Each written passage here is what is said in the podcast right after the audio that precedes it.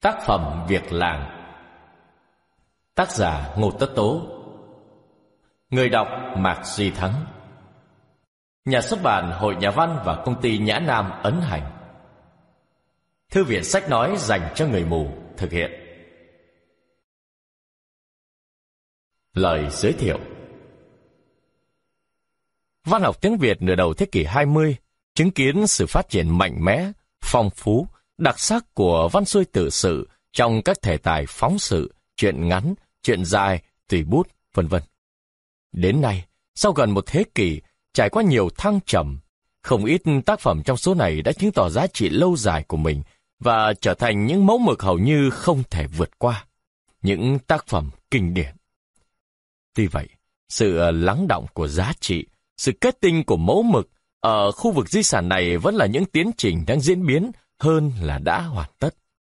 Do vậy, việc chọn ra và giới thiệu một cách tương đối có hệ thống những tác phẩm thuộc phần di sản này là việc cần thiết.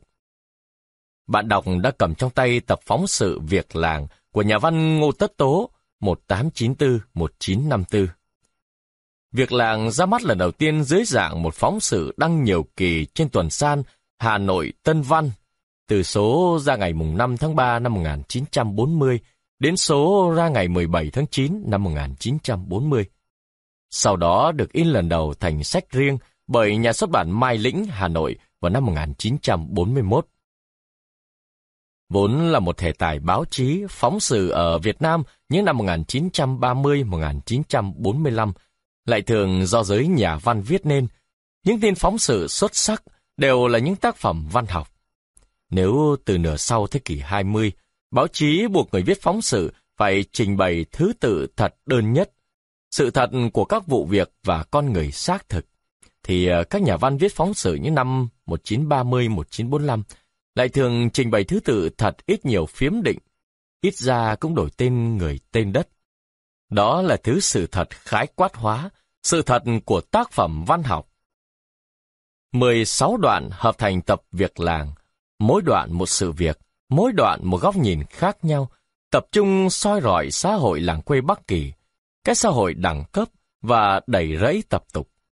Điểm hội tụ đời sống làng xá mà tác giả rọi chiếu chính là miếng ăn nơi đỉnh trung. Chính nó sẽ làm lộ ra những liên hệ phức tạp, rối rắm trong họ ngoài làng, làm rõ đường nét của những tập tục, lệ tục tưởng chừng tốt đẹp nhằm duy trì nền nếp làng xá, hóa ra đã bị lợi dụng, lạm dụng để tước đoạt, kiếm trác cho đám kỳ mục, lý dịch, đẩy những nạn nhân của sự cướp bóc vào vòng công nợ khốn khó đến suốt đời. Như một nhà dân tộc học với trải nghiệm thâm hậu, Ngô Tất Tố đã cung cấp những dẫn liệu điền giã cực kỳ sống động về những góc khuất của cái cấu trúc đẳng cấp nhiều tầng bậc trồng chéo của thôn quê Bắc Kỳ, với những quy chuẩn ngặt nghẽo về chính cư và ngụ cư, tạo ra những bất bình đẳng và định kiến tiềm tàng trong cư dân. Có lúc dẫn đến xung đột chết người, trong một đám vào ngôi cái án ông cụ. Với ờ, những bậc thang đẳng cấp, tạo ra những danh vị vô nghĩa nhưng có sức cám dỗ tức thời, khiến người ta cố sức đạt tới bằng những cái giá phi lý đến vong ra bại sản, như trong góc chiếu giữa đỉnh mua cố, cố oản tuần sóc, vân vân. Với trật tự gia trưởng nam quyền, khiến những phụ nữ không có gia đình và con cái, dù chăm chỉ làm ăn để có được cuộc sống tự lập, vẫn khó thoát khỏi bị dụ dỗ, khuyên mời, rồi biến thành nạn nhân cướp bóc của bọn hào lý, nhân danh tục lệ đặt hậu, trong nén hương sau khi chết, vân vân. Ngòi bút Ngô Tất Tố cho thấy sống động các hủ tục, cùng với địa tô và nạn cho vay nặng lãi, đã khiến kinh tế tiểu nông trở nên trì trệ, còi cọc như thế nào. Khiến những tiểu chủ của chúng thường xuyên bị đe dọa bởi nạn đói, bởi nguy cơ phá sản như thế nào. Điểm vào bức tranh ấy, và như là để hoàn chỉnh nó từ một góc khác, Ngô Tất Tố cũng nêu ra những kết tinh của cái xã hội sôi thịt, đỉnh đám kia. Nhưng những gì có thể xem như tinh hoa nghệ thuật ẩm thực, ví dụ nghệ thuật băm thịt gà, con gà thờ, hạt gạo sôi mới, thì ít thôi. Còn những nạn nhân của các trò cố bàn, chè chén thì rất nhiều và cũng rất khác nhau. như đôi giày mất dạy, một tiệc ăn vạ, một sâu lòng thờ, một chiếc lăm lợn, lớp người bị bỏ sót, món nợ trung thân, vân vân. Cùng với vẻ chính xác đến tinh tế trong mô phỏng phong tục, ngòi bút Ngô Tất Tố trong tập Việc Làng cũng là ngòi bút miêu tả ngôn ngữ với sự tinh tế không kém. Dưới tay ngột Tất Tố, cũng như dưới tay những bậc thầy văn xuôi khác như Nguyễn Công Hoan, Vũ Trọng Phụng, Nam Cao, Nguyên Hồng, vân vân. Tiếng Việt văn học không phải chỉ cần được trau dồi để có thể diễn tả được xã hội và con người Việt Nam sống và hoạt động ra sao, mà còn phải cho thấy được xã hội và những con người thời ấy nói năng thế nào. Nỗ lực miêu tả ngôn ngữ đã tạo nên những biến đổi về chất cho những tác phẩm của các nhà văn này, so với một loạt sáng tác của nhiều nhà văn khác cùng thời với họ. Đây có thể là một trong những bí kíp để những sáng tác loại này chống chọi lại cái luật nghiệt ngã, cái luật già cũ, cái luật đào thải của thời gian. Hiển nhiên, chúng không thể hiện đại theo kịp với mức độ hiện đại ở văn phong của những thời đại về sau. Nhưng trong chất giọng của chúng, dường như luôn luôn có thứ gì đó khiến chúng không thể nhạt đi, cạn đi, kém cỏi đi như phần nhiều những sáng tác khác viết ra cùng thời. Chúng ta dự đoán và nói đến khả năng những tác phẩm như tác phẩm này gia nhập được vào kho tàng kinh điển của văn học dân tộc, chính là tính đến những phương diện như vậy. Cả thành tiệu miêu tả phong tục, ngang sức với những thiên khảo cứu nghiêm túc, lẫn chất lượng ngôn ngữ vượt trội của nó, trong đó nỗ lực miêu tả ngôn ngữ của con người trốn hương thôn Bắc Kỳ ở thời đại tác giả là một thành tiệu đặc sắc mà chỉ những tay bút bậc thầy mới có thể đạt được. Trân trọng giới thiệu cùng bạn đọc. Lại Nguyên Ân, Hà Nội, ngày 14 tháng 2 năm 2014. Lớp người bị bỏ sót Hôm ấy, một hôm về cuối mùa đông, cách đây ờ, độ hơn 10 năm, trời xế chiều, tôi ờ, mới đến nhà cụ thượng lão Việt. Cái nhà mới lạ làm sao? Nó là một túp lều tranh lụp sụp, đầy cảnh thê thảm, nhưng lại có vẻ vui vẻ. Ở gian bên này khách khứa tấp nập, người ta cười cười nói nói sốt sắng, đợi ờ, hơi thở cuối cùng của ông lão già. Cụ thượng nằm to vo trên chiếc giường tre trong gian bên kia. Mặt cụ ngoảnh vào bức vách, lưng cụ uốn gù con tôm. Bức chăn giả đỏ phủ trên mình đã hóa ra màu gạch non, vừa vặn đậy kín từ vai đến gối. Cái đầu trắng xóa và đôi bít tất thùng gót đeo ở cổ chân đều bị để lộ ra ngoài. Cánh dại tre ở trước cửa chỉ còn lơ thơ vài nan. Gió bắc tự do, đưa mái hơi lạnh ngoài sân vào vách. Mấy cục củ tre gióm trên đống trấu cạnh giường đã hết ngọn lửa.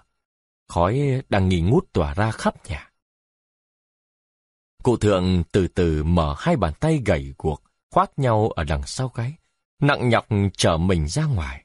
Chào tôi bằng hai con mắt cảm động khi tôi rón rén ghé vào giường cụ và sẽ lên tiếng hỏi cụ. Biết bao nhiêu sự hối hận rung động lòng tôi. Nó trách tôi đến thăm cụ muộn quá. Với cụ, tôi không phải là kẻ họ hàng thân thích, hay người ờ, cùng tỉnh, cùng huyện. Sở dĩ ờ, biết nhau chỉ vì một chuyến tàu thủy chạy từ Hà Nội xuống Nam Định. Chuyến tàu chở dân lều trõng lần cuối cùng. Bây giờ tàu cạn ở trên cửa luộc, phải dừng lại đó hai đêm một ngày để ờ, chở con nước. Trong lúc suốt ngày đêm lênh đênh ngồi trên mặt nước, để nghe những tiếng gì xế gì và xám xế xám của bọn ờ, mạch nô đo nước, người ta dễ thân với nhau. Nếu đã cùng nhau ăn cùng mâm và nằm cùng chiếu. Nhờ vậy, tôi mới trở nên người bạn của cụ. Dù tôi kém cụ hơn ba chục tuổi và không phải cùng làm một nghề với cụ. Cụ yêu tôi về tính hoạt động, còn tôi thì tôi trọng cụ ở chỗ từng trải, chất phác, có can đảm, không câu nệ, luôn luôn nhìn đời bằng con mắt lạc quan, nhất là những lúc rung đùi mà cất chén rượu, cụ đã tỏ ra người có trí khí. Bây giờ cụ đương buôn than, thường lên Hà Nội mua hàng tải về Nam Định. Nhưng cụ cũng có biết chứ, chữ quốc ngữ đủ để đọc báo. Chữ Hán thì có thể hiểu những cuốn Tam Quốc Chí hay là Trinh Đông, Trinh Tây. Sau mấy ngày tình cờ hội ngộ, chúng tôi biệt nhau khi tàu cập bến Nam Định. Từ đó, tuy không giáp nhau, nhưng mà hai bên vẫn có thư từ đi lại. Mỗi lần cụ đổi nghề này làm nghề khác, đều có viết giấy cho tôi. Ân hận hơn hết là cái giấy mời tôi tới làng Lão Việt dự tiệc 70. Cái tiệc người ta đã ăn vạ cụ về tội dám sống đến 70 tuổi để làm cụ thượng làng ấy. Lúc ấy tôi đã định đi, rồi lại ngần ngại không đi. Thế rồi, ba năm sau, một bữa tôi nhận được một bức thư của cụ và tôi giật mình đánh thót khi coi đến mấy dòng này. Tôi nay sắp sửa từ giã cái làng lão Việt.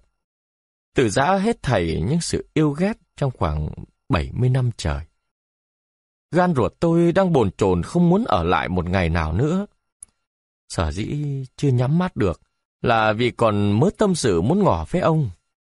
Nếu lần này mà không được gặp ông nữa, thì cái tâm sự ấy tôi đành đem xuống suối vàng để nói với lũ quỷ sứ.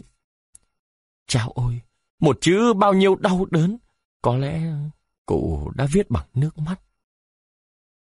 Còn một lẽ nào có thể để tôi chậm sự lên đường trong vài giờ. Nhưng tôi hết sức ngạc nhiên khi thoạt bước đến trước cổng nhà cụ. Trong khu vườn xoan kề ở bên cổng, người ta đã buộc một con trâu cành. Theo cái giá rẻ hồi ấy, nó cũng đáng đến bốn chục bạc. Cạnh đó, một bó nứa khô, một mấy chiếc đòn tre, lồng chồng dựa vào gốc xoan và mấy bó rơm, tanh bành quẳng ở giữa vườn. Thoáng coi những vật liệu ấy, đủ thấy một cuộc vật châu đương được dự bị tại đó. Ngó vào trong cổng, một tòa rạp lớn nghênh ngang dựng ở ngoài sân, mái cót còn chưa lợp kín. Dưới rạp, giường, phản, bàn, ghế đã kê sẵn sàng. Nòng bát, nòng đĩa, chung đựng nước, cối giá giò, rồi nồi ba mươi, vân vân, không biết mỗi thứ là bao nhiêu cái, la liệt bày khắp ngoài rạp. Tội nghiệp, cụ thượng đã chết mất rồi, con cháu đã đương sắp đổ là ma đây rồi. Mình không được nói với cụ một câu nào, sao mà phú phàng cụ thế? Với sự bùi ngùi ấy, tôi bỡ ngỡ bước vào trong sân. Mấy chục con mắt đổ dồn vào tôi. Không ai biết tôi là người nào hết, bởi vì tôi đến nhà cụ lần ấy là lần đầu. Sau khi tôi tự giới thiệu, một người đàn ông độ 40 tuổi tươi cười bảo tôi. Trước ông vào chơi trong nhà, ba bốn hôm nay, hôm nào thầy tôi cũng nhắc đến ông. Thì ra người đó chính là con trai cụ thượng, lúc đó tôi mới biết cụ thượng còn sống. Đưa tôi vào đến cạnh giường cụ thượng, người ấy chỉ kịp rót cho một chén trà nguội, rồi ờ, ông ta sấp ngửa chạy đi, coi bộ đương bận rộn lắm. Cụ thượng tuy đang ốm nặng, nhưng nó chỉ là bệnh già, cũng như cái cây hết nhựa, chứ không có chứng gì khác. Vì vậy à, tinh thần vẫn còn tỉnh táo. Tuy à, đã xa nhau đến gần 10 năm, mà khi thoạt nghe tiếng tôi, cụ liền nhận ngay ra tôi và cố quay mặt ra chốt tôi ngồi. Cái mặt mới đáng sợ chứ. Nó sạm như bị ngả bùn, đôi mắt trũng hoáy, đôi má hóp lại, hai cái gò má rô lên, người ta có thể ngờ là một chiếc đầu lâu, nếu không có đôi con người lóng lánh. Sao mình không đi thăm cụ từ mấy tháng trước, để đáp tấm lòng ân cần của cụ trong mấy năm xa nhau? Bây giờ đã đến thế này, cụ còn sức đâu mà kể với mình những điều cụ vẫn định kể. Thật là mình đã phạm phải một tội lớn. Chính mình đã làm cho cụ áy náy trước khi tử giã cõi đời. Tôi đương phản nàn với tôi như vậy, thì ờ, cái bàn tay cẳng gà của cụ chờ choạng nắm lấy tay tôi, rồi cụ cất giọng rên rên như sắp đứt hơi. Đáng lẽ tôi sẽ im lặng mà chết. Không thể nói thêm câu nào, dù mà tôi vẫn muốn nói. Bởi vì luôn hai bữa nay, người tôi đã hết khí lực, không đủ sức để đưa câu nói ở trong miệng ra. Không hiểu vì sao mới nghe tiếng ông, Tự nhiên tôi thấy trong mình hơi mạnh hơn trước. Có lẽ um, bây giờ tôi đã có thể nói nhiều với ông. Ngừng lại giây lát, cụ tiếp. Tôi chắc là người chết oan. Ông nên nhớ cho như thế. Nghe đến câu ấy, tôi phải hết sức sửng sốt, nhưng vẫn cố giữ vẻ bình tĩnh. Cụ ờ, vẫn ngập ngừng cất từng tiếng một. Đời tôi thế nào, ông đã biết rõ. Nhiều lúc tôi vẫn tự phụ. Tuy không thông minh, nhưng không đến nỗi ngu đần. Nhất là tôi không lười biếng. Ai... Xen vào đó một tiếng thở dài. Rồi ờ, cụ lại nói đều đều. Thật vậy. Từ thọ 17 tuổi đầu đến giờ, tôi không chơi không ngày nào, trừ ra những ngày đau ốm. Thôi thì cày sâu cuốc bấm, buôn ngược bán xuôi, không quản ngại một việc gì cả. Có lúc đã lên mỏ hích lăn lộn với đám phu mỏ. Những việc tôi làm, bất kỳ việc nào, tuy không phát đạt, nhưng không thất bại bao giờ. Chẳng lãi nhiều thì lãi ít. Vậy mà suốt đời nghèo xác, nghèo sơ, ăn không đủ, mặc không no. Cả nhà có một thằng con, đành phải để nó rốt nát. Ông bảo là vì cớ gì? Tiếng cười nói ở gian bên kia làm cụ im đi một lúc như để chờ câu trả lời của tôi. Lâu lâu, cụ mới cắt nghĩa. Ấy là bởi gánh việc làng.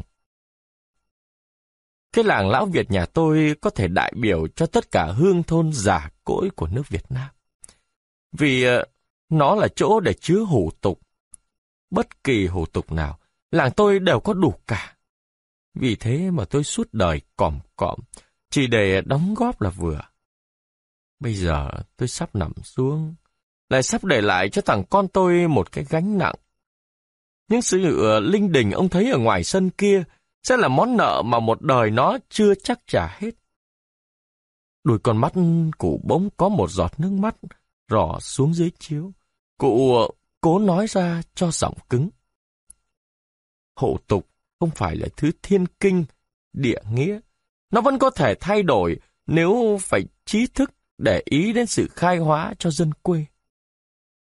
Nhưng vì ờ, chúng tôi là một lớp người bị bỏ sót trong lũy tre xanh, còn mắt của phái trí thức ít khi ngó tới. Bởi vậy, những cái tục lệ quái gở, mọi rợ mới được tự do kế tiếp nhau chồng chất lên vai chúng tôi. Nhiều lúc, tôi muốn hắt cái gánh nặng ấy đi, nhưng sức một mình không thể làm nổi, đành phải e cổ mà chịu. Một người chăm chỉ, cần kiệm, lao lực như tôi, chỉ vì một gánh tệ tục đè ép, đến nỗi suốt đời không ngóc đầu được. Bây giờ sắp chết, gánh tệ tục ấy vẫn còn đè ép chưa tha. Ông bảo có oan uổng không? Vậy mà nó vẫn được coi như vị thần thiêng, không ai đả động đến nó. Lạ thay. Tôi ước ao rằng, sau khi tôi đã nhắm mắt, ông sẽ đem những tội ác của nó mà phơi ra bóng mặt trời. Lúc này, tiếng nói của cụ đã thấy nhỏ dần. Vì ờ, sợ cụ mệt, tôi tạm cáo từ để ra chỗ khác. Gần tối, tôi lại tới đó. Cụ ờ, vẫn ngoảnh mặt trở ra như có ý đợi tôi. Khi ờ, thấy tôi đến, cụ ờ, cố gắng sức đưa ra những tiếng thì thào và rời đạc. Một nước giống như một cái xe bò. Lớp trí thức là người làm bò.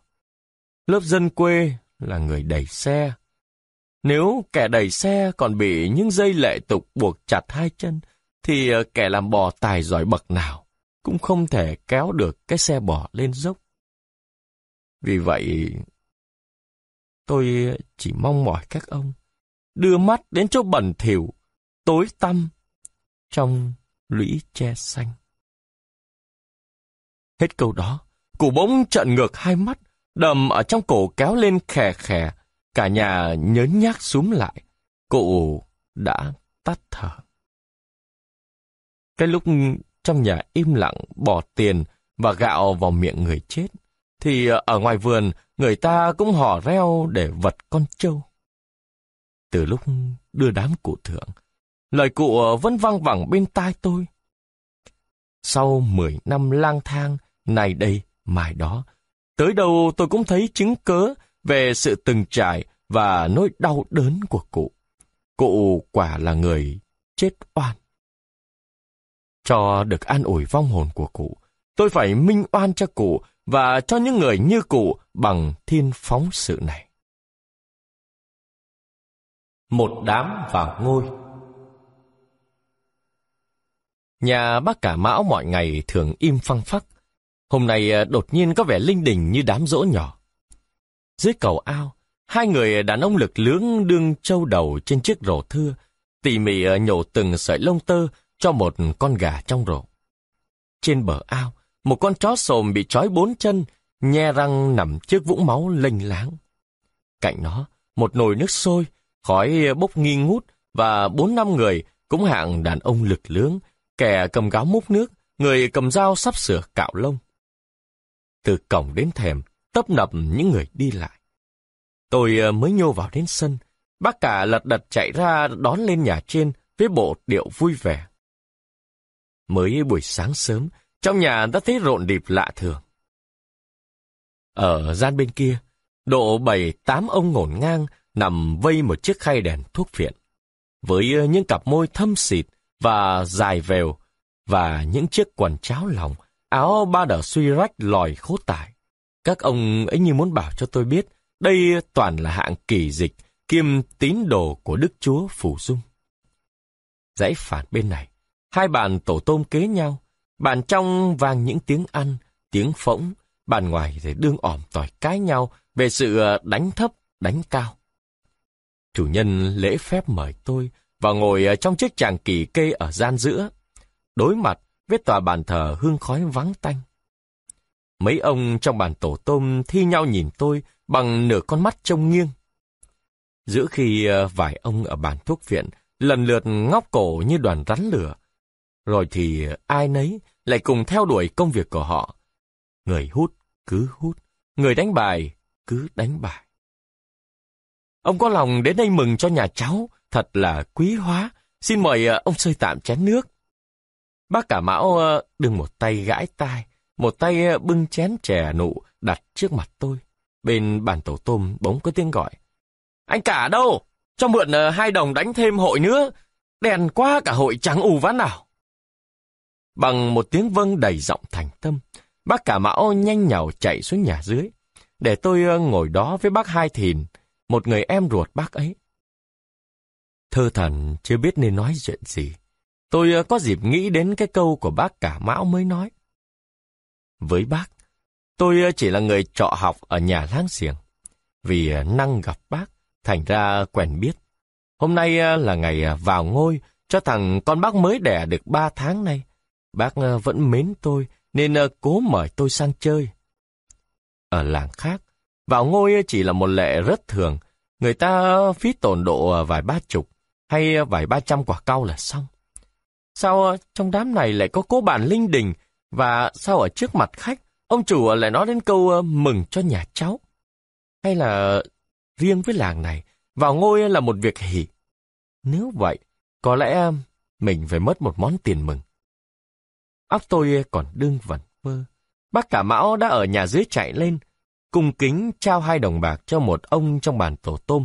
Bác ấy tung tăng ra sân, khiến tôi ờ, không kịp nói chuyện. Dưới bếp, có tiếng rào thớt ký cốc, mùi sôi ngào ngạt đưa lên nhà trên. Một ông trong đám thuốc viện dõng dạc, cất cái giọng khàn khàn. Anh cả đâu? Lên đây tôi bảo. Một tiếng giả lớn, Bác cả mão từ sân vào thềm, rồi ờ, khoanh tay đứng tựa vào cột. Ờ, bẩm cô dạy gì con ạ? Chưa lắm rồi đấy. Liệu mà dục bảo chúng nó sắp đổ lễ mau lên. Rồi ờ, anh phải thân hành đến mời cụ Điển lại chơi, kẻo uh, cụ lại ăn cơm nhà. Lại một tiếng dạ rất lễ phép, bác cả rón rén lui ra.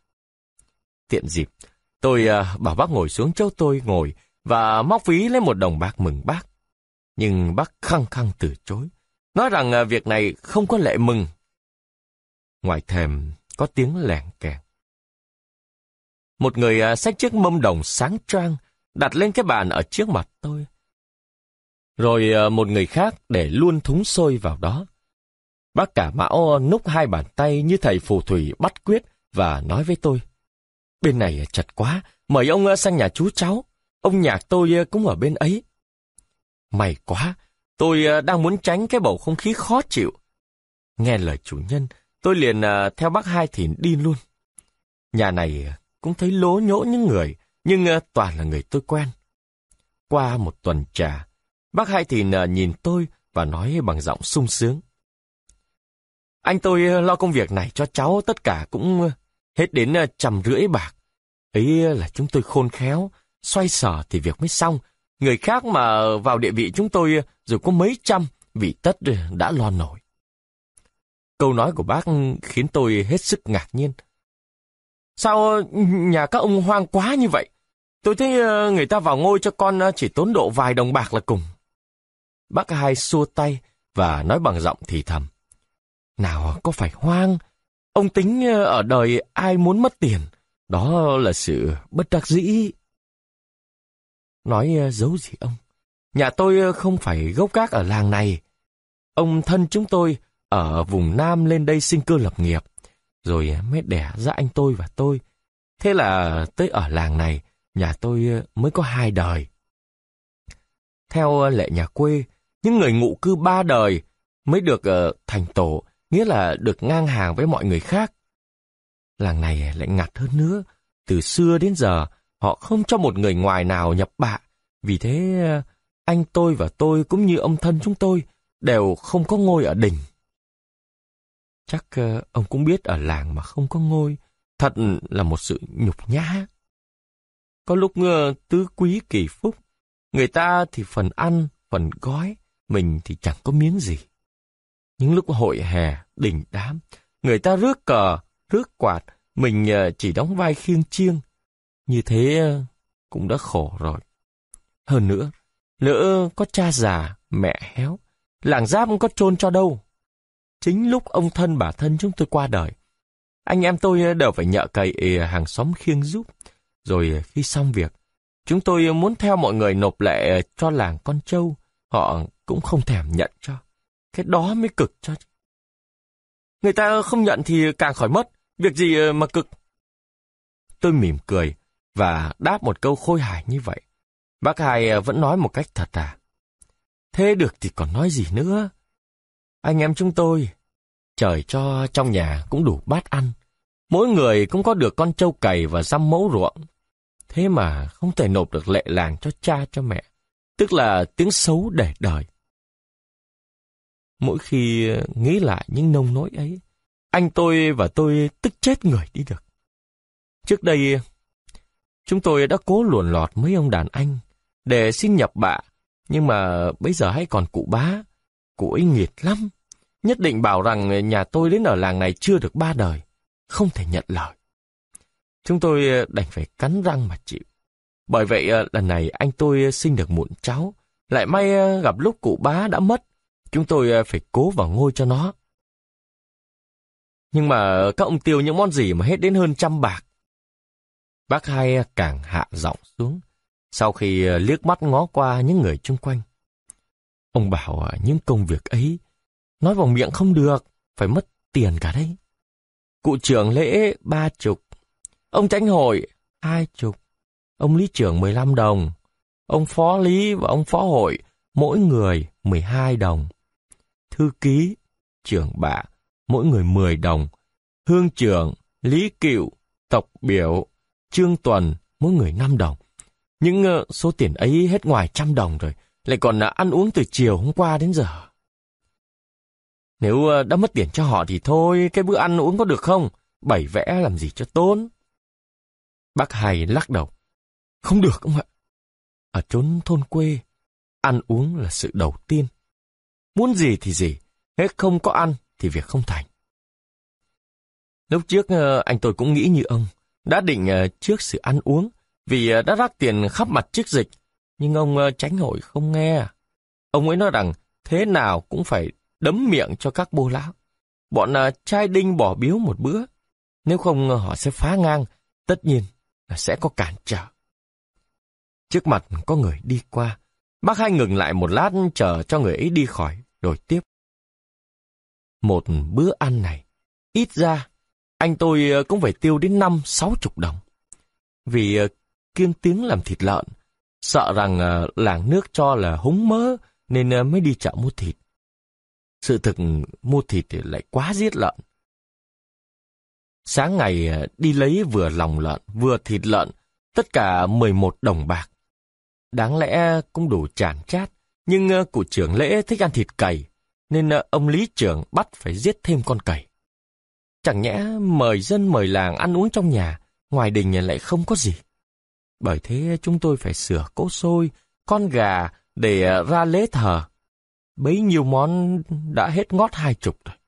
Còn uh, tiền rượu, còn tiền thuốc viện, còn tiền uh, cung đốn họ đánh tổ tôm. Thì ông đã biết rõ, mọi khi uh, làng tôi có ai dám đánh uh, góp một. Lớn lắm chỉ uh, góp năm hào. Hôm nay uh, vì tiền nhà chủ bỏ ra, được thì ăn, thua không phải trả. Nên họ hỏi nhau đánh góp hai đồng. Rồi để ông xem, đến lúc đứng dậy, ai cũng thua hết. Anh tôi ờ, đưa ra bao nhiêu mất hút bấy nhiêu. Chẳng lấy lại được đồng nào hết. Lúc nãy ờ, tôi nói trăm rưỡi. Còn là hà tiện. Xong việc ờ, có lẽ hết hơn. Chứ bấy nhiêu tiền không thể nào đủ. Bác hai còn muốn nói nữa. Bên nhà bác cả chợt nghe có tiếng ầm ầm. Bác ấy lật đật xin lỗi đứng dậy. Mời ờ, ông ngồi chơi với các cụ tôi. Tôi phải ờ, chạy sang bên kia. Làng ờ, đã vào rồi. Tiếng ầm ầm bên nhà bác cả mỗi lúc một to. Tiếng còn cười nói, sau đến quát tháo, cuối cùng thì đến những tiếng mách tục, mách qué. Lâu lâu cuộc xô sát lại dữ dội thêm. Bác hai thìn hốt hoảng chạy về, vừa thở vừa nói. Khổ quá, mấy ông bồ lão lại còn ờ, bẻ vành bẻ vẻ. Nhất định nói rằng hương ước ờ, không có chỗ nào nói cho người ngoài vào ngôi. Cụ Điển ờ, hết sức giản xếp không được. Ông tránh hội và ông lý trưởng bảo anh tôi phải trồng hai chục đồng bạc, tiền ngay cốc cọc để cúng vào nóc các láo, thì việc mới yên. Thôi, thế cũng còn là may. Cuộc ăn uống kéo dài mãi đến gần tối, nhưng không xảy ra sự gì nữa. Cách ba bữa sau, bác cả Mão sang nhà tôi trọ, dạm bán cho ông chủ nhà một mẫu hai ruộng, lấy trăm đồng bạc để trang công nợ. Vui vẻ bác khoe với tôi. Tất cả Tôi lòi hết gần 200. Của nhà có non 100, còn à, thì đều phải đi vay. Nhưng à, tôi cũng lấy làm hà Từ nay trở đi, cháu à, đã có ngôi ở đỉnh. Chúng tôi sẽ được ăn miếng thịt, phần việc làng của nó. Cái án ông cụ Bây giờ đã quá trưa. Ánh nắng của mặt trời tháng năm thiêu đốt càng dữ. Trên đường à, thỉnh thoảng lại thấy khét như lửa cháy. Bước rào chừng hơn một tiếng đồng hồ, tôi à, cố phấn đấu với thần à, hạn bạc và đi cho chóng đến cổng làng Ca Quy để được nhờ sức che chở dưới bóng mát của một cây đa cổ thụ. Trong làng văng vẳng có tiếng ồn ào, rồi ờ, một lũ tuần phu nghênh ngang đi ra đầu làng với một đoàn tay thước mã tấu, chiêng trống, cờ quạt, coi bộ ờ, như sắp có một cuộc nghênh tiếp ông quan nào đó. Đôi mắt ờ, quáng nắng đã tỉnh, tôi đùng đỉnh đi vào giữa làng để tìm đến nhà người bạn. Tiếng ồn nào mỗi lúc mỗi rõ thêm, và nó biến ra những câu gào khóc, thét lác khi tôi thoạt tới đầu đỉnh Người làng làm gì mà đông như vậy? Họ đứng rải rác khắp trong giải vũ, ngoài tường bao lan và họ lố nhố ở trước sân đình. Dưới giọt tiền tế, chiếc chiếu cạp đỏ cuộn thành một đống xù xù như có người nằm ở trong. Cạnh đó, mấy vũng máu tím lênh láng động trên mặt gạch, ruồi nhặng bay đến rình rình, mùi tanh nồng nực, pha trong hơi nắng. Trên sân tiền tế, một người đàn ông lực lưỡng, chém chẹn ngồi với một con dao nhọn. Tuy hai khủ tay bị sợi thiếu cày ghi vào một cây cột sau lưng, nhưng coi nét mặt vẫn thấy nhờn nhờn đắc ý. Ơi anh ơi, tôi đã can anh không nên gây thù gây oan. Anh chẳng nghe tôi, Bây giờ anh chết bỏ mẹ con tôi bơ vơ, tôi biết nương tựa vào đâu. Ơi anh ơi, ơi anh Khoản ơi! Một người đàn bà với bộ đầu tóc rú rượi, gục vào trên chiếc chiếu cạp, vừa đập tay lên mặt đống chiếu, vừa khóc bằng giọng thảm thiết. Dứt mấy tiếng ti tỉ, rên rầm, người ấy bỗng đứng phát dậy, và như con choi choi, chỉ ta nhảy sổ đến trước tiền tế, hai tay đèn đét đánh xong thẳng vào mặt người bị trói, réo mãi tam tộc, ngũ phục nhà hắn, nguyên rùa một cách rất độc. Người kia cũng nhanh nhảm chửi lại. Ông chết thì thôi, nếu ông còn sống thì ông sẽ giết cả nhà mày. Cái mạng của thằng chồng mày ông coi như mạng chó vậy. Trồm trồm như con trâu lòng người đàn bà ấy nhảy vọt lên sân tiền tế, vớ luôn lấy con dao nhọn, chừng đâm vào người đàn ông. Mấy người ở chung quanh súng lại, kéo chị ta ra và khuyên. Bà quản là không nên nóng quá, việc đã có quan, sát nhân giả tử, bà không ngại. Lát nữa quan về, quan sẽ phân xử. Hẳn là một vụ án mạng. Tôi đoán như vậy, và cố nén cơn lợm lòng bởi mùi hôi tanh của vũng máu tươi phơi nắng gây ra, để đi vào coi cái chết của kẻ bất đắc kỳ tử. Người này vào khoảng dưới bốn chục tuổi. Tuy bị chiếc chiếu phủ kín từ cổ đến gối, nhưng đầu và chân còn hở ra ngoài. Hình như hắn chết đã lâu. Một chân co ở trong chiếu, đầu gối dựng lên, làm cho chiếc chiếu thành ra cái hình khum khum. Chân nữa bê bết một lượt màu tím, vẫn duỗi thẳng rãng trên gạch. Cái mặt anh ta mới đáng sợ chứ. Nó bị ờ, bốn năm vết chém rất sâu. Một vết ở má bên trái, rạch hẳn gò má thành miếng thịt sắp rơi ra. Một ờ, vết ở mắt bên phải, ngăn đôi con mắt giống như cái hình chữ thập. Trời nắng, da thịt bị nướng trong bầu không khí nóng nực. Nó phải co lại, những vết thương đều rộng hoác ra, chẳng khác những vết nứt nẻ trên mình một con bò thui. Tôi ờ, đương rùng mình kinh sợ. Đằng sau chợt thấy có người vỗ vai, khiến tôi giật mình quay lại. Đó là bạn tôi, người ở làng ấy. Không kịp chào tôi, anh ta hỏi một cách ngạc nhiên. Anh ờ, cũng đến xem cái án ờ, ông cụ đấy à? Không, tôi ờ, đến thăm anh. Tình cờ thấy có sự lạ nên còn đứng lại. Anh ấy ờ, liền kéo tôi về nhà. Rồi ờ, vừa đi, anh ta vừa kể cho tôi nghe đầu đuôi vụ án mạng ấy. Thì ra cái người bị trói trên đỉnh tên là Hai Thu, em ruột Lý Xuân, chính là hung thủ vụ đó. Còn người ờ, bị giết thì là Quản Thi, con trai ông Thư, một ông bồ lão làng ấy. Sở dĩ xảy ra án mạng chỉ vì một quân ông cụ. Cha con ông Thư, trước kia chỉ là những người ngụ cư ở làng Ca Quy, theo à, tục lệ nhà quê, hạng dân ngụ cư bao giờ cũng bị khinh đẻ. Ông ấy à, mấy lần muốn xin vào ngôi cho con, nhưng mà không được. Bởi vì à, nhà ấy đến ở làng này chưa được ba đời, cho nên người ta không nhận. Thình lình, gặp có khóa lính, quan bắt rất gấp, trong làng không ai chịu đi. Lý trường phải gọi cả thi. Thừa cơ, anh thì ờ, yêu cầu cả làng ký kết cho mình nhập tịch và được hưởng đủ quyền lợi như mọi người khác mới ờ, chịu ứng mộ. Bí quá, dân làng ờ, đành phải bằng lòng. Trời kia đất nọ, anh ta ra lính vài tháng thì được đóng bếp, rồi chẳng bao lâu bác bếp thi đã thành ra ông đội thi. Đến khi hưu trí, ông đội ấy nghiễm nhiên về làng với chức phó quản để ngồi vào ngôi tiên chỉ. Bỗng không, bị à, một người ngoài đè đầu cưới cổ, Cả làng ai cũng cay lắm, nhưng à, việc đã lỡ, phải còn biết nói sao. Một hôm, ở bàn à, tổ tôm trong một đám khao lão, có Lý Xuân và ông cụ Thư cùng dự. Trong có tổ tôm, có quân bách vạn bôi đỏ, người ta thường gọi là quân ông cụ. Khi bài nào ù, hết thầy là quân để trắng, chỉ có một quân ông cụ bôi đỏ, ấy là ván bài kính cụ, được ăn tiền à, bằng ba những ván ủ xuông. Thì lúc ấy, một người trong cuộc, bốc nọc, gặp phải một quân ông cụ, hắn đùa và hỏi. Ông cụ của làng à, cũng được kính chứ? Lý Xuân à, buột miệng trả lời. Chỉ kính ông cụ của nhà, ai kính ông cụ ngụ cư? Ông Thư nghe câu đó lấy làm căm tức, về nhà thuật lại với con, từ đó quản thi đem lòng thủ oán Lý Xuân và luôn luôn bới bèo ra bọ để ờ, kiện Lý Xuân. Nhờ có thần thế lại có nhiều tiền, quản thi ờ, đã thành một vị thần thông có phép đổi đen ra trắng. Cây cục, Lý Xuân hết cả cơ nghiệp, bị ờ, cách lý trưởng lại bị phạt tù 6 tháng. Hai Thu là đứa ngỗ nghịch, trước sự oan ức của người ruột thịt, cố nhiên hắn không chịu nhịn. Sáng nay nhân có việc làng, hắn bèn sinh sự cãi nhau với quản thi, rồi uh, sẵn con dao chọc tiết lợn, hắn đâm và chém quản thi đến hai chục nhát. Một phát trúng phổi, quản thi chết không kịp ngáp. Kể hết câu chuyện, bạn tôi nói thêm. Ngày uh, lúc xảy ra án mạng, lý dịch làng tôi đã phải phái người lên phủ trình quan, tử thi còn phải để đó, đợi quan về khám. Rồi thì uh, anh ta kết luận.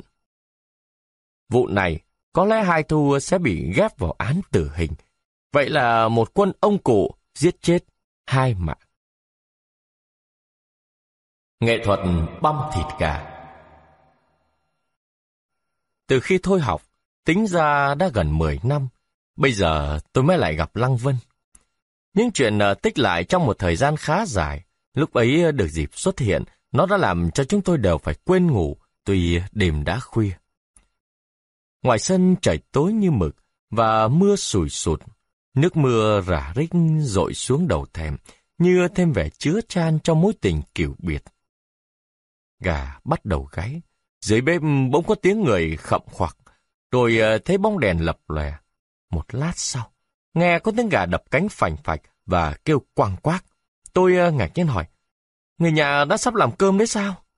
Lăng Vân lắc đầu. Không, sáng mai ờ, nhà tôi phải chứa hàng xóm. Chứa xóm cố nhiên không phải là một đầu đề để nói chuyện. Chúng tôi ờ, lảng ra chuyện khác. Đồng hồ ờ, điểm hai tiếng, mới cùng ờ, chùm chăn nằm ngủ.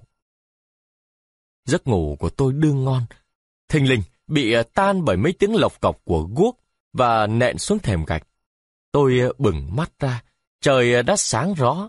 Trong nhà lố nhố mấy ông cụ già khăn áo tề trình. Làng Vân đang xoan xoe chào mời các cụ một cách cung kính giữ lễ xã giao với người lạ. Tôi uh, vội tung chăn ngồi dậy, và đương lúng túng chưa biết nên ở đó hay lánh đi đâu. Làng Vân đã bừng đến cho tôi ngồi một bộ bàn chè, một siêu nước sôi, bảo tôi cứ việc pha nước và uống tự nhiên. Người đến mỗi lúc một đông. Già có, trẻ có, đứng bóng có, toàn là đàn ông tất cả.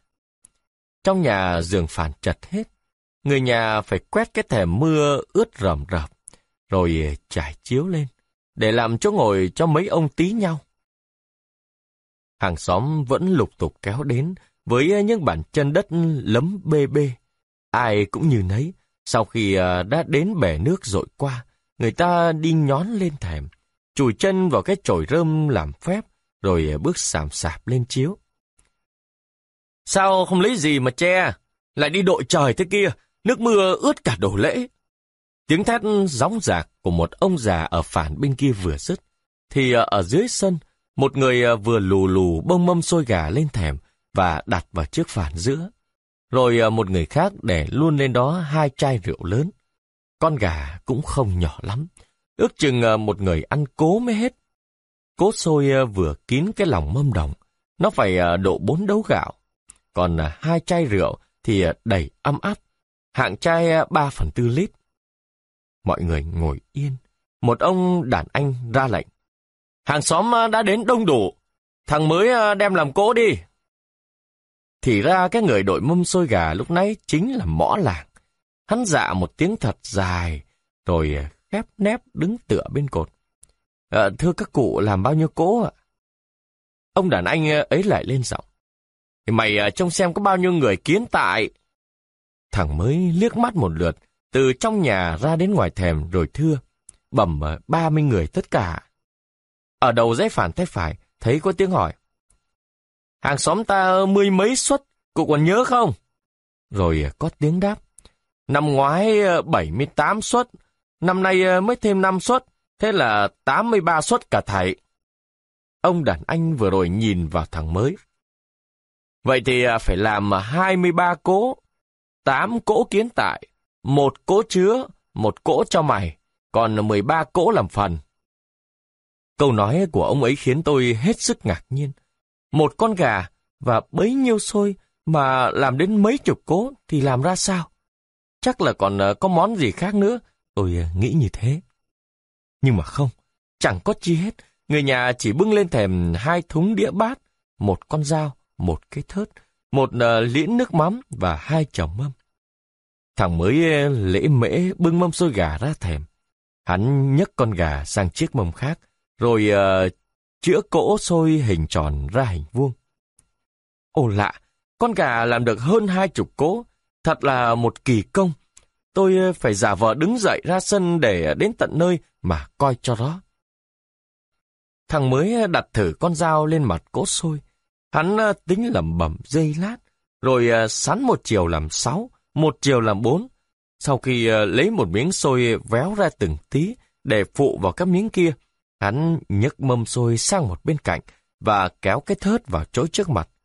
Cái thớt khí chúng, hắn gọi thằng nhỏ đổi cho cái khác và hắn lẩm bẩm một mình. Băm thịt gà cần phải dao sắc, thớt phẳng. Nếu mà dao cùn thớt trũng thì thịt sẽ bong hết ra. Vừa nói, hắn à, vừa với sang thúng đĩa, lấy đủ chục chiếc, bày à, la liệt trên mặt thèm. Thằng nhỏ à, đã xách lên đó chiếc thớt mới nguyên, sắc gỗ nghiến còn đỏ đỏng đọc. Nhanh nhậu, hắn sờ ngón tay vào lưỡi con dao xem có bén không, và hắn lật cái trôn bát liếc luôn ba lượt thật mạnh. Bấy giờ mới dở đến bộ lòng gà. Mề, gan, tim, phổi, các thứ đều được thái riêng và được bày riêng vào một góc đĩa. Tuy ờ, nó chỉ một rúm con con, nhưng trong ờ, 10 đĩa, không đĩa nào thiếu một thứ nào. Rồi ờ, hắn nhấc cả con gà ra thớt, bắt đầu chặt lấy cái sỏ, sau mới chặt đến miếng phao câu. Thình linh, thấy hắn đứng lên ngoảnh mặt vào phía mấy ông đàn anh.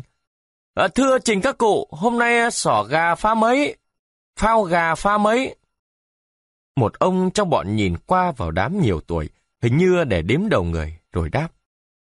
Ở đây ờ, chỉ có năm cụ và bốn ông đàn anh. Vậy thì uh, sò gà pha năm, phao gà pha bốn. Hắn lại ngồi xuống chỗ cũ, trước hết ừ, ghẻ dao vào giữa hai miếng mỏ gà, để ờ, cắt cái sò ra làm hai mảnh. Rồi hắn úp đôi mảnh xuống thớt, chặt, mảnh nhỏ mỏ dưới làm đôi và mảnh mỏ trên làm ba. Tôi ờ, không biết những miếng thịt này ờ, có đều nhau không, chỉ thấy ờ, tất cả năm miếng, miếng nào cũng có dính một tí mỏ. Tiếp đến cuộc pha phao câu. Công việc tuy không lấy gì làm khó, nhưng hắn làm cũng vẫn có vẻ khác người. Bốn miếng phao câu, miếng nào cũng có đầu bầu, đầu nhọn, chẳng khác một cái trúng cao trẻ tư. Sò gà bày vào một đĩa, phao gà bày vào một đĩa. Hắn lại cắt lấy hai chiếc cánh gà, chặt luôn làm hơn 10 miếng và bày với đôi chân gà làm một đĩa nữa. Bây giờ thì đến mình gà. Hắn ờ, lách lưỡi dao vào sườn con gà, cắt riêng hai cái tỏi gà bỏ ra góc mâm, rồi ờ, lật ngửa con gà lên thớt, Hắn ướm dao vào giữa xương sống và dơ dao chém luôn hai nhát theo chiều dài cái xương ấy. Con gà bị tách ra làm hai mảnh. Mỗi mảnh đều có một nửa xương sống.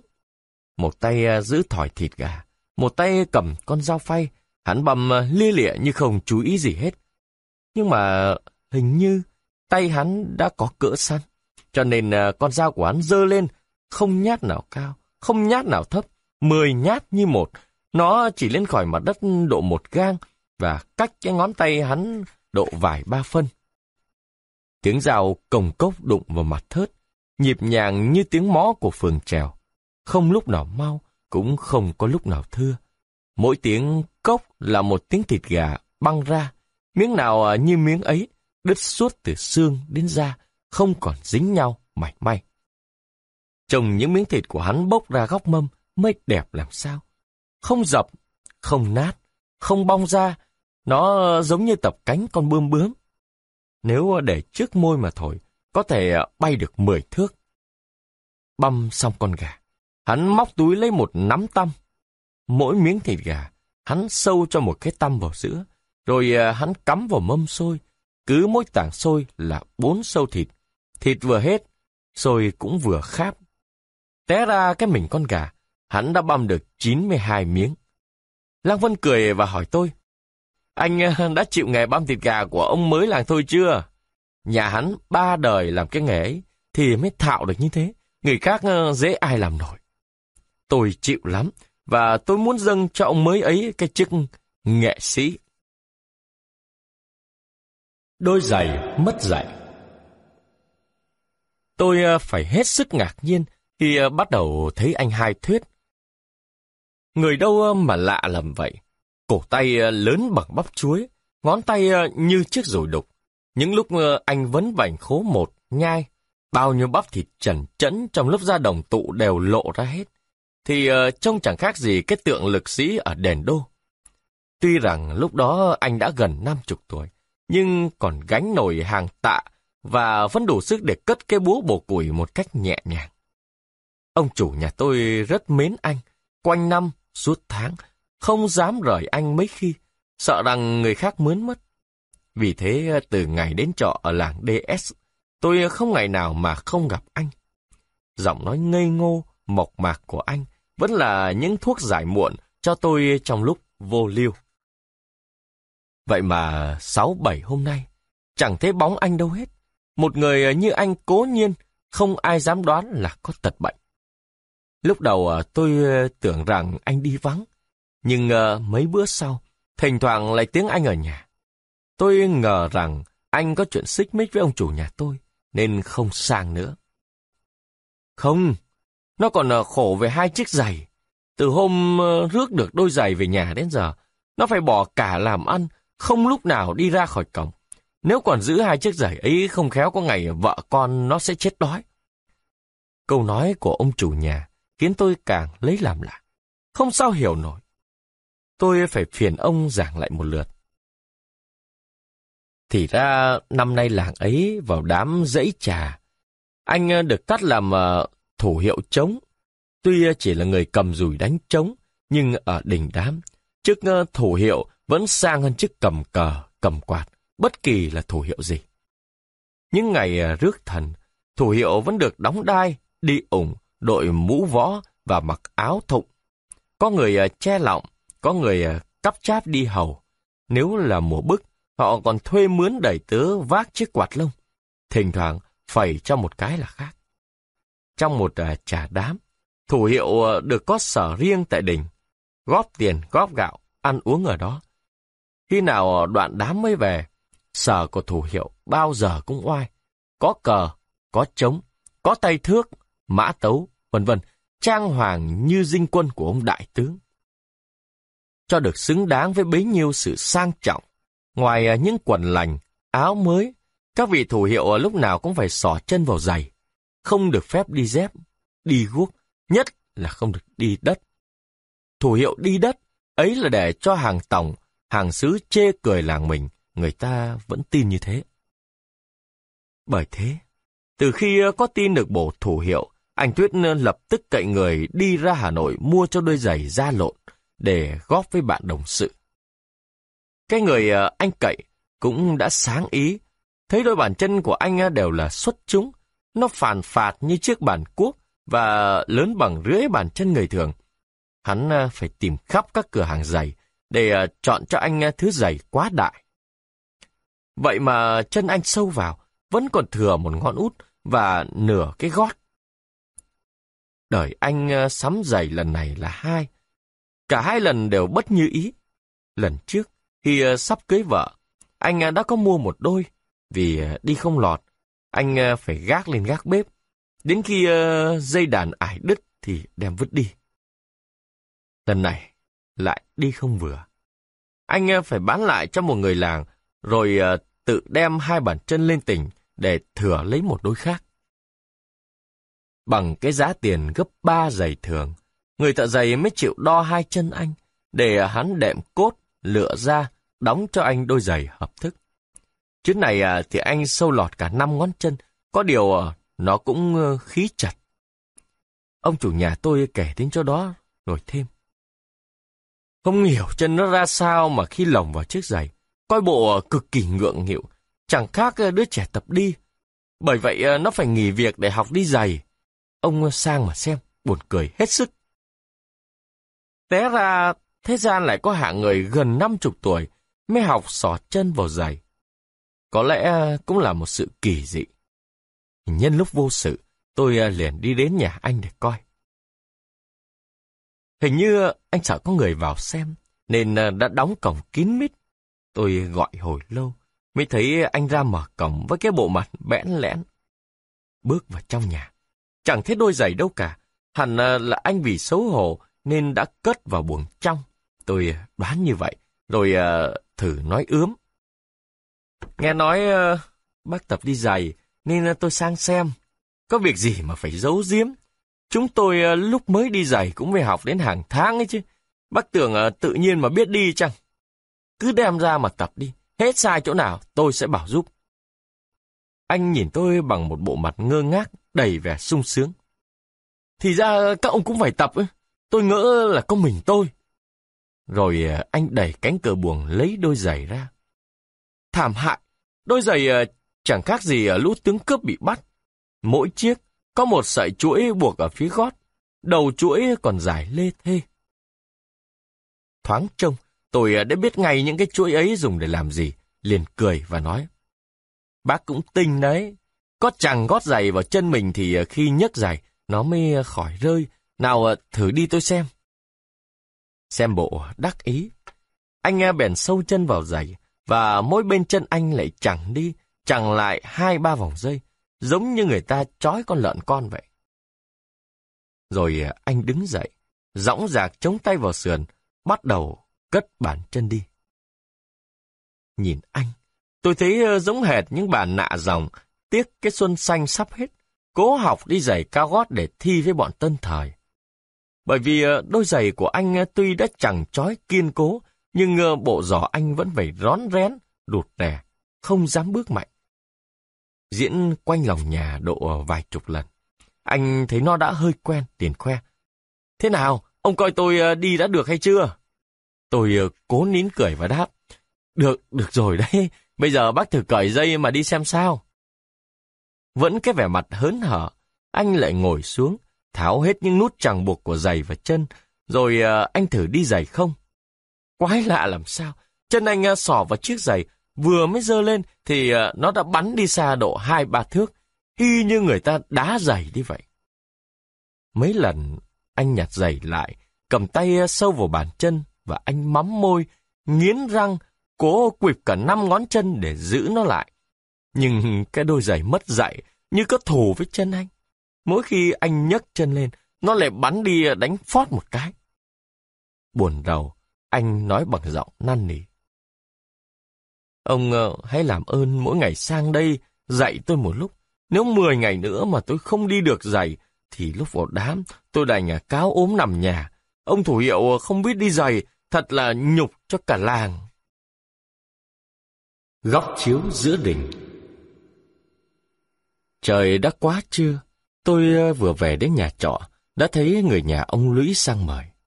Lần này ờ, là ba, sáng ngày đã hai lần rồi. Trước sự ân cần như vậy, ai mà có thể từ chối? Bởi ờ, tại hôm nay nhằm kỳ bình văn, tôi phải có mặt ở trường, nên còn xin khất đến chiều. Kể ra tôi với ông không phải có thân tình gì, vì tôi trọ học ở gần nhà ông thành ra quen ông. Người ta bảo với tôi rằng ông rất thật thà, chân chỉ. Trước đó ờ, chừng 15 năm, ông còn làm nghề cày thuê. và ông thì ờ, chuyên đi ở vú sữa. Cái chính sách tiết kiệm trong một thời kỳ khá dài đã đưa nhà ông lên đến bậc có máu mặt. Lưng vốn ở nhà đã có gần mẫu ruộng và nửa con trâu. Trong mấy năm nay, vợ ông đã không còn sữa, ông cũng không được khỏe mạnh như xưa, cho nên à, cả hai đều tự hưu trí để cùng trông nom nhà cửa ruộng nương. Nhờ trời à, hồi ấy luôn luôn được mùa, vận ông lại càng tấn tới. Trong chuồng lúc nào cũng có lợn lớn, thóc lúa đủ ăn từ à, vụ này đến vụ kia. Trong cái hạnh phúc của loài người, ông không mong gì hơn thế, nếu như làng ông không có cái đỉnh. Khổ vì cái làng DTR nhà ông, tuy không phải làng văn vật, nhưng mà rất có trật tự. Bao giờ cũng vậy. Chỗ ngồi trong đình làng ấy cũng như chỗ ngồi ở các rạp hát, vẫn chia ra rất nhiều lô. Trên nhất là chiếu phẩm hàm, rồi à, đến các chiếu chức dịch, trai đinh phải ngồi vào lớp cuối cùng. Ông tuy ngoài năm chục tuổi, nhưng vẫn là hạng bạch đinh. Mỗi khi ra đình, chỉ được ngồi với bọn bố cu, bố đĩ. Điều đó ông rất lấy làm bất mãn. Nhiều lần làng khuyết lý trưởng, phó lý, ông đã dốc lòng định mưu lấy chút danh phận. Chỉ vì ông không biết một thứ chữ nào, cho nên không được như nguyện. Năm nay, mái đình làng ấy có mấy chỗ rột. Dân làng cũng mong chứa lại, nhưng mà tiền công của làng chỉ vừa đủ để các hào lý đi việc quan, không còn thừa mà mua ngói. Các ông kỳ dịch liền gọi ông ra giữa đình, để bán cho ông cái chức lý cựu lấy một trăm bạc, chi tiêu vào công việc tu bổ. Lúc đầu ông cũng phân vân, vì ờ, sợ cái của không tâm mà cựu sẽ không được ai quý trọng. Mấy ông kỳ dịch nói rất bùi tai, họ bảo người ta bỏ hàng năm bảy trăm, một nghìn để làm ông Lý, ông Phó. Đằng này ông chỉ tốn có một trăm bạc, không vất vả gì, mà rồi ờ, cũng được ngồi ngang với họ, ăn biếu ăn xén như họ. Ấy là một dịp hiếm có, không nên bỏ qua. Nghe vậy, ông cũng cho là rất có lý, và đã bàn ký với vợ. Vợ ông cũng muốn được làm bà cựu, nên ờ, cũng khuyên ông cố lo. Từ nửa tháng trước, ông đã bán trâu, bán ruộng, được hơn trăm bạc để nộp cho làng. Thế là công việc mười phần đã xong chín phần, chỉ còn khao làng một bữa thì ờ, sẽ thành danh ông cựu. Đáng lẽ bữa khao ấy ông định hoãn đến tháng 10, đợi có lúa gạo của nhà, đỡ phải vay mượn mất lái. Nhưng uh, mấy ông hương lý không nghe. Họ nói để lâu không tiện. Dân làng đã vậy, rồi còn thủy thần. Ừ thì cái áo còn lo được, huống chi cái giải. Trước một lần, sau cũng một lần, lo lúc nào thì xong lúc ấy. Ông nghĩ vậy, nên mới cố mua bát họ hơn sáu chục đồng để lo cho yên. Cứ ý bà cựu, thì cuộc khao này chỉ cốt cho đủ lệ làng, không mời khách khứa nào cả. Ông cựu không chịu. Bây giờ ông đã làm bậc ờ, lý cựu trong làng, không thể ờ, xử cách nhom nhem được. Bởi vậy ờ, ông định làm thật linh đình. Nhà chật, trừ khu bếp đun, toàn thể dinh cơ chỉ có bốn gian một trái mà nhà tranh. Ngày thường với gia đình ông như thế cũng rộng. Lúc này có việc, nó không đủ chỗ để chứa làng xóm họ mạc. Từ chiều hôm qua, ông đã sai một con lợn để nhờ bà con dựng hộ gian rạp. Bây giờ đã nửa tháng 8, công việc ngoài đồng xong rồi, cả làng ai cũng rỗi rãi. Tôi ờ, tuy chưa sang nhà ông, cũng nghe nói số người giúp đáp đồng lắm. Mẹ nào con ấy, chị nào em ấy, người ta kéo vào từng lũ. Cái anh người nhà sang mời khoe rằng, Bữa chiều hôm qua, tất cả năm chục mâm cố, con lợn bảy yến, chỉ ăn một lượt là hết. Sáng nay, ông cựu ờ, lại cho giết uh, ba con nữa, hai con để họ hàng ăn cơm, một con uh, để đem lễ thờ, rồi biếu dân làng. Và hắn nói thêm, nhưng cũng chưa đủ. Chiều nay còn mời các lão và tư văn, thế nào cũng phải vài ba con nữa. Rồi hắn dục tôi. Rước ông sang ngay đi, kẻo ông cựu tôi lại bắt người khác sang mời. Ở bên ấy các ông hàng tổng đương đợi ông đấy. Anh ta nói đúng. Tôi còn lúi húi rửa mặt. Đã nghe có tiếng lợn kêu en ép từ phía ngoài ngõ đi vào. Và một lát sau, lại có người nữa sang dục. Thay xong quần áo, tôi theo hai người anh, người nhà đi cùng. Từ cổng trở vào, bát đĩa mâm nồi la liệt bày khắp mặt đất. Trong rạp đông nghịt những người, đám này không khác gì các đám khác. Ngoài à, một số người tay dao, tay thớt, lại à, có các ông chỉ chuyên thuốc viện và tổ tôm. Tôi à, ngó hai dãy phản rạp, thấy có ba bàn tổ tôm và bốn bàn thuốc viện. Thì ra cái bữa thết làng tuy đã xong từ sáng nay, nhưng mà các ông kỳ dịch vì có cảm tình với ông cựu mới cho nên còn lưu lại đến tất cả. Thoáng thấy bóng tôi, ông cựu à, chào hỏi một cách lơi là, và mời tôi vào trong nhà ngồi với mấy người làng bên. Rồi ông trách tôi đã tệ với ông, vì à, từ hôm qua đến giờ mới sang. Theo lệ, tôi mở ví lấy một đồng bạc ra mừng. Ông cựu ra ý không thích và nói. Ông à, cho nhà cháu mấy chữ chả quý hơn.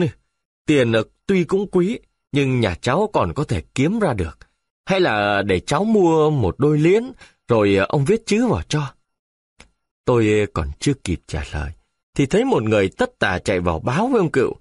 Tư văn đã vào. Ông cựu lật đật chạy ra ngoài đạp Thằng mới vừa bưng vào đó một mâm cau và một bánh pháo. Theo nó, một bọn ờ, lố nhố độ hai chục người tiến vào trong rạp. Sau khi ờ, đã nói vài câu chiếu lệ, ông cựu ờ, mời họ sang ngồi nhờ ở nhà láng giềng, rồi ông dục người bưng cỗ sang đó.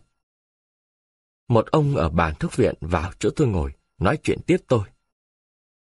Ông nó lo một việc này, có lẽ cũng tốn đến hai trăm bạc. Xong rồi cũng còn may, ông tính không làm việc ngày nào, tự nhiên thành người cử cựu. Chém chẹn ngồi chiếu cạp đều giữa đỉnh, há chẳng sướng sao? Vì ờ, có chúng tôi giúp cho thì ờ, mấy việc mới xong, người khác ờ, đâu được như thế. Uống rượu xong, tôi từ biệt ra về. Tới cổng lại thấy một lũ kéo vào, đó là các lão trong làng vào mừng ông cự. Cuộc linh đình còn mãi đến sáng hôm sau. Năm hôm sau nữa, tôi gặp bà cựu cắp nón đi ra cổng làng với một dáng điệu không vui. Chào ông ở nhà, cháu đi làm đây. Và không đợi tôi hỏi, bà ấy vội vàng cắt nghĩa.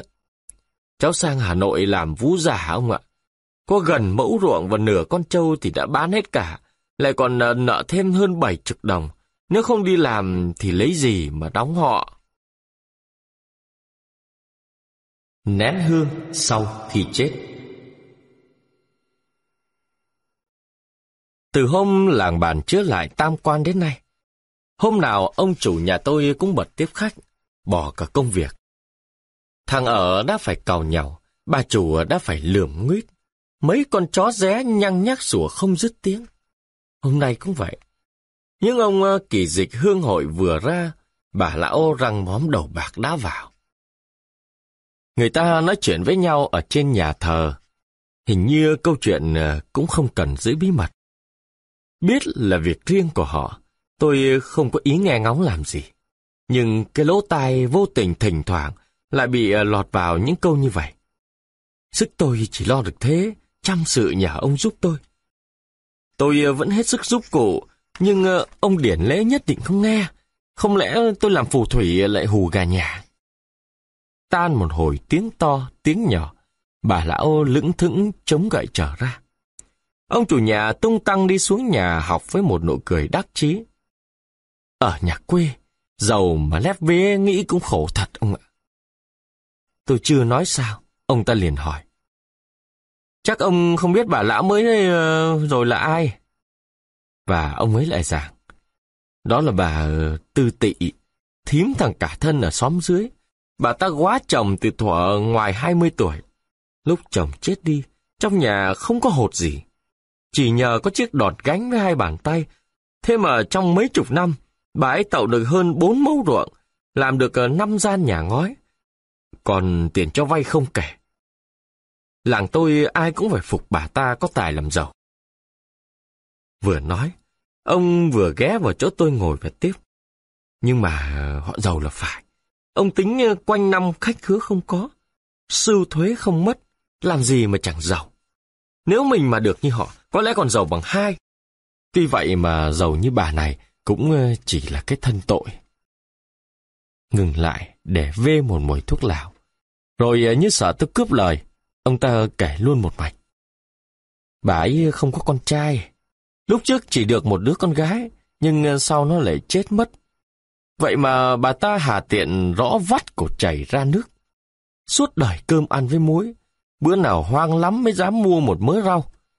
Tháng 5, tháng 10 cũng như tháng 3, tháng 8, nếu không độn khoai thì độn ngô, chẳng bao giờ nấu cơm toàn gạo. Những năm ờ, gạo đắt, thường ờ, chỉ ăn khoai, ăn ngô trừ cơm. Thế nhưng nhiều lúc vẫn phải đổ đi hàng trăm, hàng chục. Là vì ờ, ông Lý ông phó làng tôi đều tay ghê gớm. Thấy bà ta có, nay người này hỏi vay vài chục, mai người kia hỏi vay vài chục. Mà cho họ vay ấy là mất hút, chứ có bao giờ họ trả. Nhưng mà nếu không cho họ vay, họ ờ, sẽ bới bèo ra bỏ, khó mà yên lành với họ. Bà ta thì cũng chịu khó luồn lọt. Nội các đàn anh trong làng, nhà nào có dỗ có chạp, hay có cưới xin khao khoán, dù không mời, bà ta cũng đến. Một ừ, món đồ lễ. Đám nhỏ thì vài chai rượu, đám lớn thì vài đồng bạc. Những lúc ờ, làng có công việc, ví như chứa đình, chứa chùa chẳng hạn, bà ta đều có xuất tiền cung đức. Không tuần chay nào, không mất nước mắt. Vậy mà các ông hảo lý vẫn không tha cho. hết gặp dịp bóp được là họ cứ bóp. Tôi hơi ngạc nhiên và hỏi. Bà ấy không có họ hàng nào Cớ sao người ta chịu để người ngoài ăn hiếp mãi người trong họ như vậy? Thì họ hàng xa cả. Chỉ có thân là gần. Chính nó được ăn thừa tự bái. Nhưng mà thằng ấy tệ lắm. Nó cũng đục khoét bà ta như mọt đi. Năm trước thua bạc, nó đã bán của bà ấy mất hơn mẫu ruộng. Bà ta cũng phải cắn răng mà chịu. Nhiều lúc ờ, nó còn thông với các ông hảo lý kiếm cớ mà xoay bà ta. Cái việc ờ, bây giờ cũng là ở nó mà ra chứ ai. Nói đến đây, như ờ, đã dứt mạch. Ông ấy thông điếu, giặt thuốc, hút một hơi dài, rồi lại tiếp tục. Hiện nay bà hãy đương xin đặt hậu ở làng. Việc này kỳ thủy không phải tự ý bà ta, vì ờ, thằng cả thân. Thấy thím còn vài mố ruộng và mấy gian nhà, nó muốn bán nốt, nhưng ờ, trong làng chẳng có ai mua, nó mới bàn với ông Điền xui cho bà ta đặt hậu. Nếu việc xong, ông Điền phải chia cho nó một nửa số tiền. Ông kia bằng lòng, nó liền ờ, về nhà tán với bà cụ thế này. Đáng lẽ, sau khi bà hết trăm tuổi, bao nhiêu gia tài thì sẽ về nó cả. Nhưng nó có tính chơi bời, sợ rằng không thể giữ được. Muốn cho chắc chắn, bây giờ đem một phần ruộng mà giao cho làng. Sau này, làng sẽ cúng dỗ, cúng Tết bà ấy mãi mãi. Bà ta nghe cũng bùi tai, liền bảo nó đi nói với các ông kỳ dịch xin nộp một mẫu ruộng để làm ruộng hậu. Một trăm bạc để làng sung công và sửa con lợn cố sôi trước lễ thánh sau kính làng. Một đám đặt hậu như thế, ở làng tôi kể cũng là hậu. Các ông hào lý nhận lời. Chờ đơn ờ, ký hậu làm xong, bà ta mắc một chồng, Bây giờ ờ, họ mới dở ngón. Ông Điển ờ, đòi năm chục, tránh hội, lý trưởng mỗi người đòi ba chục. Có được thế họ mới ký tên vào đơn, thì việc mới xong. Thế thế bà ta chết ngã cổ ra, đã toan xin thôi, nhưng họ lại dọa. Nếu mà bà ấy bỏ dở việc này, ấy là bà đã đánh lừa làng. Họ sẽ đệ đơn trình quan và sau khi bà ấy chết đi, làng không khiêng nữa. Bà ấy hoảng quá, không dám nói đến chuyện thôi đặt hậu, chỉ xin rút bớt số tiền nhuận bút của các vị hào lý mà thôi. Mấy bữa nay, bà ta luôn luôn đến đây là cốt nhờ tôi nói đỡ với họ. Tôi ờ, đã khuyên họ nên nghĩ phúc đức về sau, không nên bóp nặn người ta thái quá. Tránh hội, lý trường và các tộc biểu thì bằng lòng mỗi người bớt cho 10 đồng. Nhưng ông Điển Lễ thì nhất định đòi đủ năm chục. Công việc nhà quê có rắc rối không? Ngoài cổng lại nghe có tiếng chó sủa. Ông Điển lễ với tấm áo the quấn cổ, lọc cọc chống chiếc gậy xong đi vào. Xăm xăm đến cửa nhà khách. Ông ta nhìn ông chủ nhà tôi và hỏi một cách tự nhiên.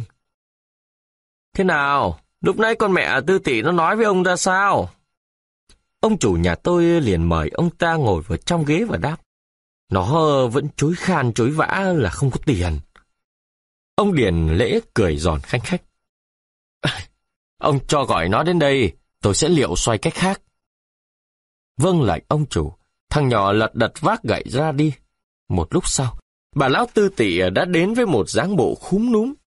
Sau khi chào ông Điền lễ, bà ấy ngồi phẹt xuống mặt thèm gạch. Ông Điền lên giọng hách dịch. Tôi đòi à, năm chục đồng bạc. Bà tưởng là đắt hay sao? Nếu đắt thì thôi, tôi không cần. Một người như bà, sau khi nhắm mắt, kiếm được kẻ thắp cho nén hương cũng khó lắm tay. Huống chi à, muốn cả làng cúng lễ.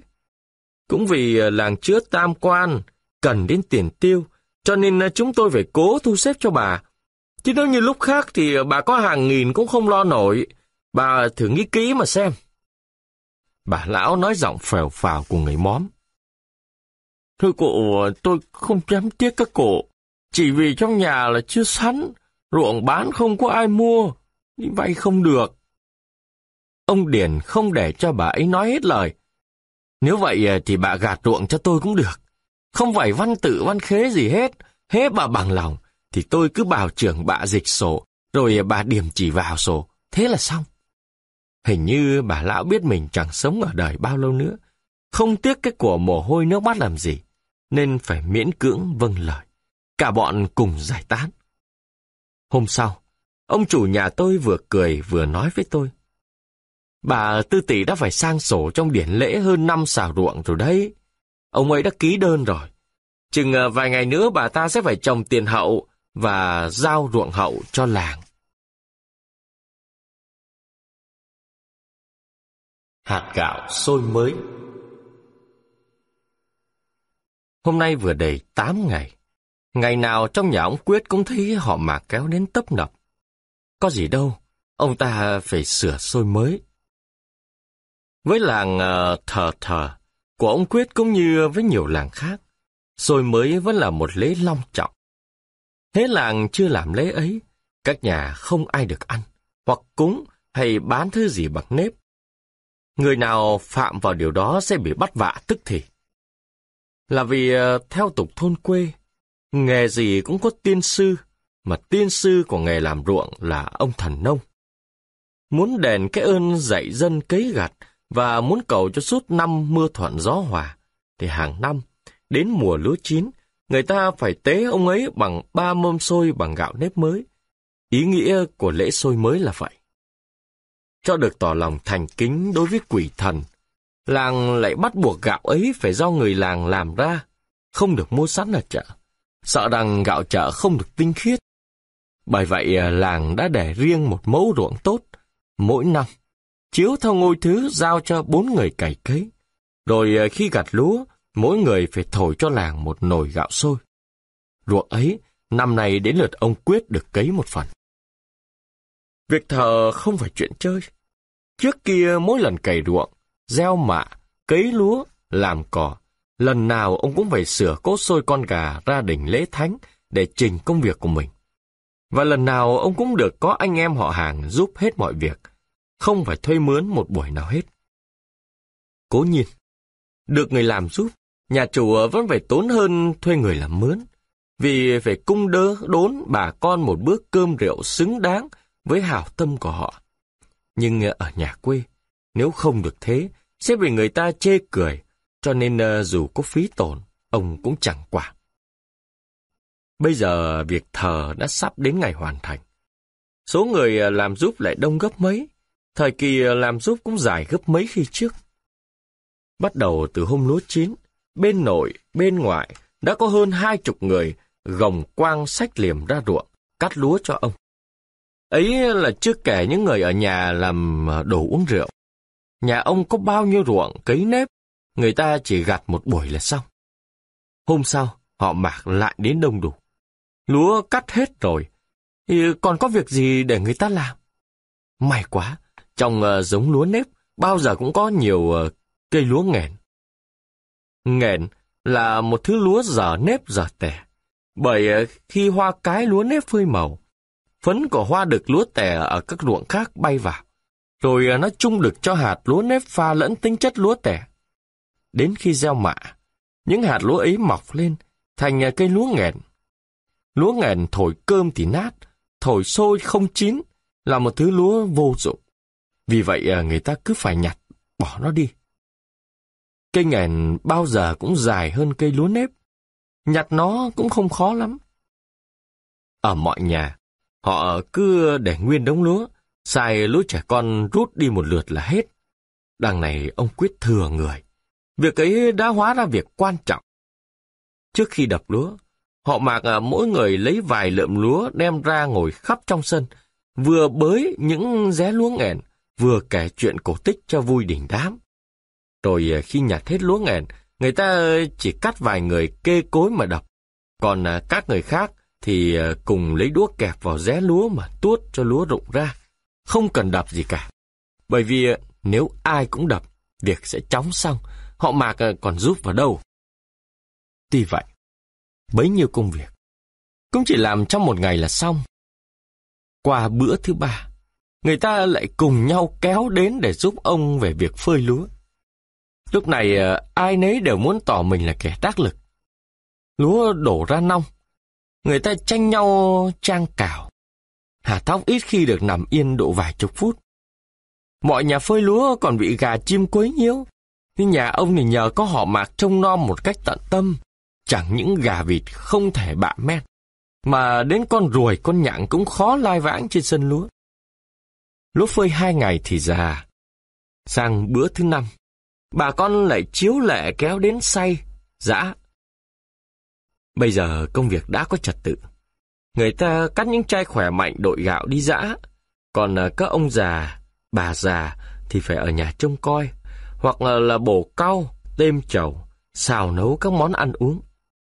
Luôn hai ngày nay, các cối giá gạo trong xóm đều phải nhường chỗ cho hạt gạo thờ. Mấy nhà gần đó luôn luôn có tiếng xì xọp. Cái chỗ tôi trọ chỉ cách nhà ông một bức rào thưa. Quang cảnh linh đình của nhà ông vẫn tự do hiện vào mắt tôi. Liền trong tám ngày, tôi thấy ngày nào vợ ông cũng phải hai lần gồng thúng đi chợ để mua đồ ăn. Mỗi bữa thường thường có bảy tám mâm uống rượu. Trong nhà không đủ chỗ ngồi, người ta phải ngồi la liệt ngoài sân. Trong lúc họ mặc say sưa, tiếng cười nói ờ, vang như cái chợ. Việc này ờ, bác cháu cũng phải tốn đến dăm chục. Mấy anh ờ, sang giá gạo nhờ ở nhà tôi trọ nói với tôi như thế, khi họ nghỉ việc lên chỗ tôi ở để hút thuốc lào. Ngạc nhiên tôi hỏi, nghe nói ờ, lệ làng chỉ có một nồi sôi gạo thôi, mà ông ấy tiêu gì mà hết đến bấy nhiêu tiền? Họ đáp, vâng, theo lệ làng cháu, mỗi người cấy ruộng sôi mới chỉ phải nộp mà làng một nồi gạo sôi, nhưng mà việc gì cũng vậy. Một tang, mười ngoại là thường. Có khi còn hơn thế nữa, để cháu xin nói ông nghe. Phần ruộng của làng chia cho bác cháu năm nay, tất cả là hai xào rưỡi. Nếu như gặp năm được mùa, số ruộng ấy cũng được ờ, 15 nồi thóc, thừa đủ để thổi sôi làng. Nhưng lỡ phải năm mất mùa, nó chỉ được một, hai nồi thì làm thế nào? Vì thế ờ, bác cháu đã phải thuê thêm hơn hai xào nữa, dự phòng chỗ hao hụt đó. Rồi ờ, cho bác cháu Năm nay ờ, tiếng rằng được mùa. Nhưng mà các ruộng lúa nếp, ruộng nào cũng bị chuột ăn. Từ khi lúa mới có đồng, bác cháu đã phải đốc xuất người nhà ra ruộng đuổi chuột. Có khi ờ, bố con cắt canh mà thức suốt đêm ở các bờ ruộng. Vậy mà nó vẫn ăn hủy ăn hoại. Mười phần mất đến chín phần. Hơn bốn xào gặt về. Phơi già, quạt sạch. Chỉ được ờ, mười ba nồi thóc. Ông tính thế có hại không? Nếu là sôi thường, một nồi gạo ờ, chỉ xay độ một nồi thóc là đủ. Nhưng ờ, là sôi thờ, bác cháu ờ, phải cho xay tám nồi thóc tất cả. Bởi vì xay rồi còn giã, giã rồi còn phải lựa những hạt đớn, hạt gãy bỏ đi. Tám nồi thóc lấy một nồi gạo, cũng không còn thừa mấy nối. Và lại từ hạt thóc làm ra hạt gạo, có phải dễ đâu. Luôn tám hôm nay, Hôm nào mà họ mạc uh, giúp đáp cũng phải trẻ chén. Chúng cháu tính ra mỗi ngày hà tiện cũng hết độ 3-4 đồng. Thế mà gạo đã được đâu. Còn phải giã thêm 2-3 ngày nữa. Giã đến khi nào hạt gạo bóng nhoáng, cám ở trong gạo trắng như vôi mới thôi. Tôi lấy làm lạ lại hỏi nữa. Lệ làng ờ, bắt phải như thế sao? Họ lắc đầu nói tiếp. Không, chẳng có lệ ngạch nào bắt. Chỉ vì ờ, một lớp bốn người cùng phải thổi sôi, người nào cũng sợ sôi mình thua kém sôi người khác, thì uh, sẽ mang tiếng với làng. Nên ai cũng phải cố. Trước kia làng cháu đã có lắm người chỉ sửa một vấn sôi mà uh, mất cơ nghiệp ông ạ. Rồi họ kết luận, bác cháu lo xong việc này cũng không còn gì. Hôm qua đã phải bán một cái chum đựng nước lấy tiền mua rượu. Thì ra, Hạt gạo xôi mới có khi là cả gia tài của người ta. Mưa gỗ Đấy, bác vào nói với nhà tôi. Ông ấy có giúp được bác thì giúp. Chứ tôi bây giờ chẳng có đồng nào. Bác nói mãi thì cũng đến thế thôi. Tôi ờ, đừng nói chuyện với ông chủ nhà trong buồng học. Những tiếng the thé bỗng tự đầu thèm đưa vào. Khiến tôi và ông chủ nhà đều phải trông ra phía sân. Bà chủ nhà đứng cầm cái gậy đuổi chó để dẫn một người đàn ông lạ mặt đến sân nhà học, rồi ờ, lại trở xuống nhà dưới. Với cái nón cụp gãy cạp cầm tay, người ấy khúm núm bước lên thềm và rụt rè đi vào trong nhà. Sau khi ờ, đã nâng vạt áo nâu cũ lau qua những giọt mồ hôi đọng lại trên trán, hắn đặt cái nón xuống bậc cửa và nhìn thẳng vào ông chủ nhà. Lạy cụ ạ, con sang từ nãy, nhưng ờ, tưởng là cụ có khách nên ờ, không dám lên. Như sợ tôi lầm người ấy là một người bạn hay một người có họ